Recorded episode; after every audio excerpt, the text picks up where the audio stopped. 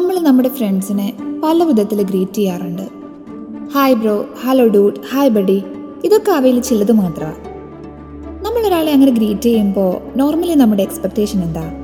അവർ നമ്മൾ നന്നായിട്ട് ഗ്രീറ്റ് ചെയ്യും എന്നല്ലേ? അത് അങ്ങനെ ആയില്ലെന്നുണ്ടെങ്കിൽ ആ ഒരു കോൺവെർസേഷൻ ഭയങ്കര ബോറായി പോകും അല്ലേ?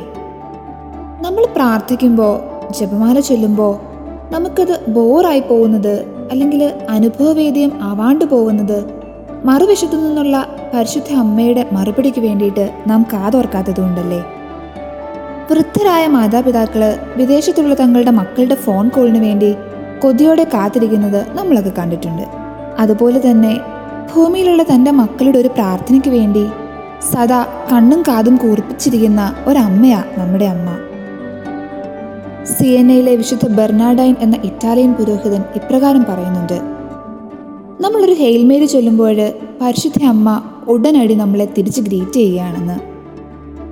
നമ്മുടെ പ്രാർത്ഥനകൾക്ക് നേരെ നമ്മുടെ ആവശ്യങ്ങൾക്ക് നേരെ സദാ ജാഗരൂകയായിരിക്കുന്ന ആ അമ്മ നമ്മോട് സംസാരിക്കാനായിട്ട് നമുക്കൊരു ഉത്തരം തരാനായിട്ട് എപ്പോഴും റെഡിയാന്നേ ആത്മീയ വളർച്ച ആഗ്രഹിക്കുന്ന ഒരു വ്യക്തിയെ സഹായിക്കാൻ അമ്മയേക്കാൾ കൂടുതലായി ഈ ഭൂമിയിൽ ജീവിച്ചിരിക്കുന്ന ആർക്കും സാധിക്കില്ല. മാനവരാശിയുടെ ഗണത്തിൽ നിന്ന് മഹോന്നത സ്ഥാനത്തേക്ക് ദൈവമുയർത്തിയ പരിശുദ്ധ അമ്മയുടെ കരവലയത്തിലേക്ക് നമുക്ക് ഓടിയണയാം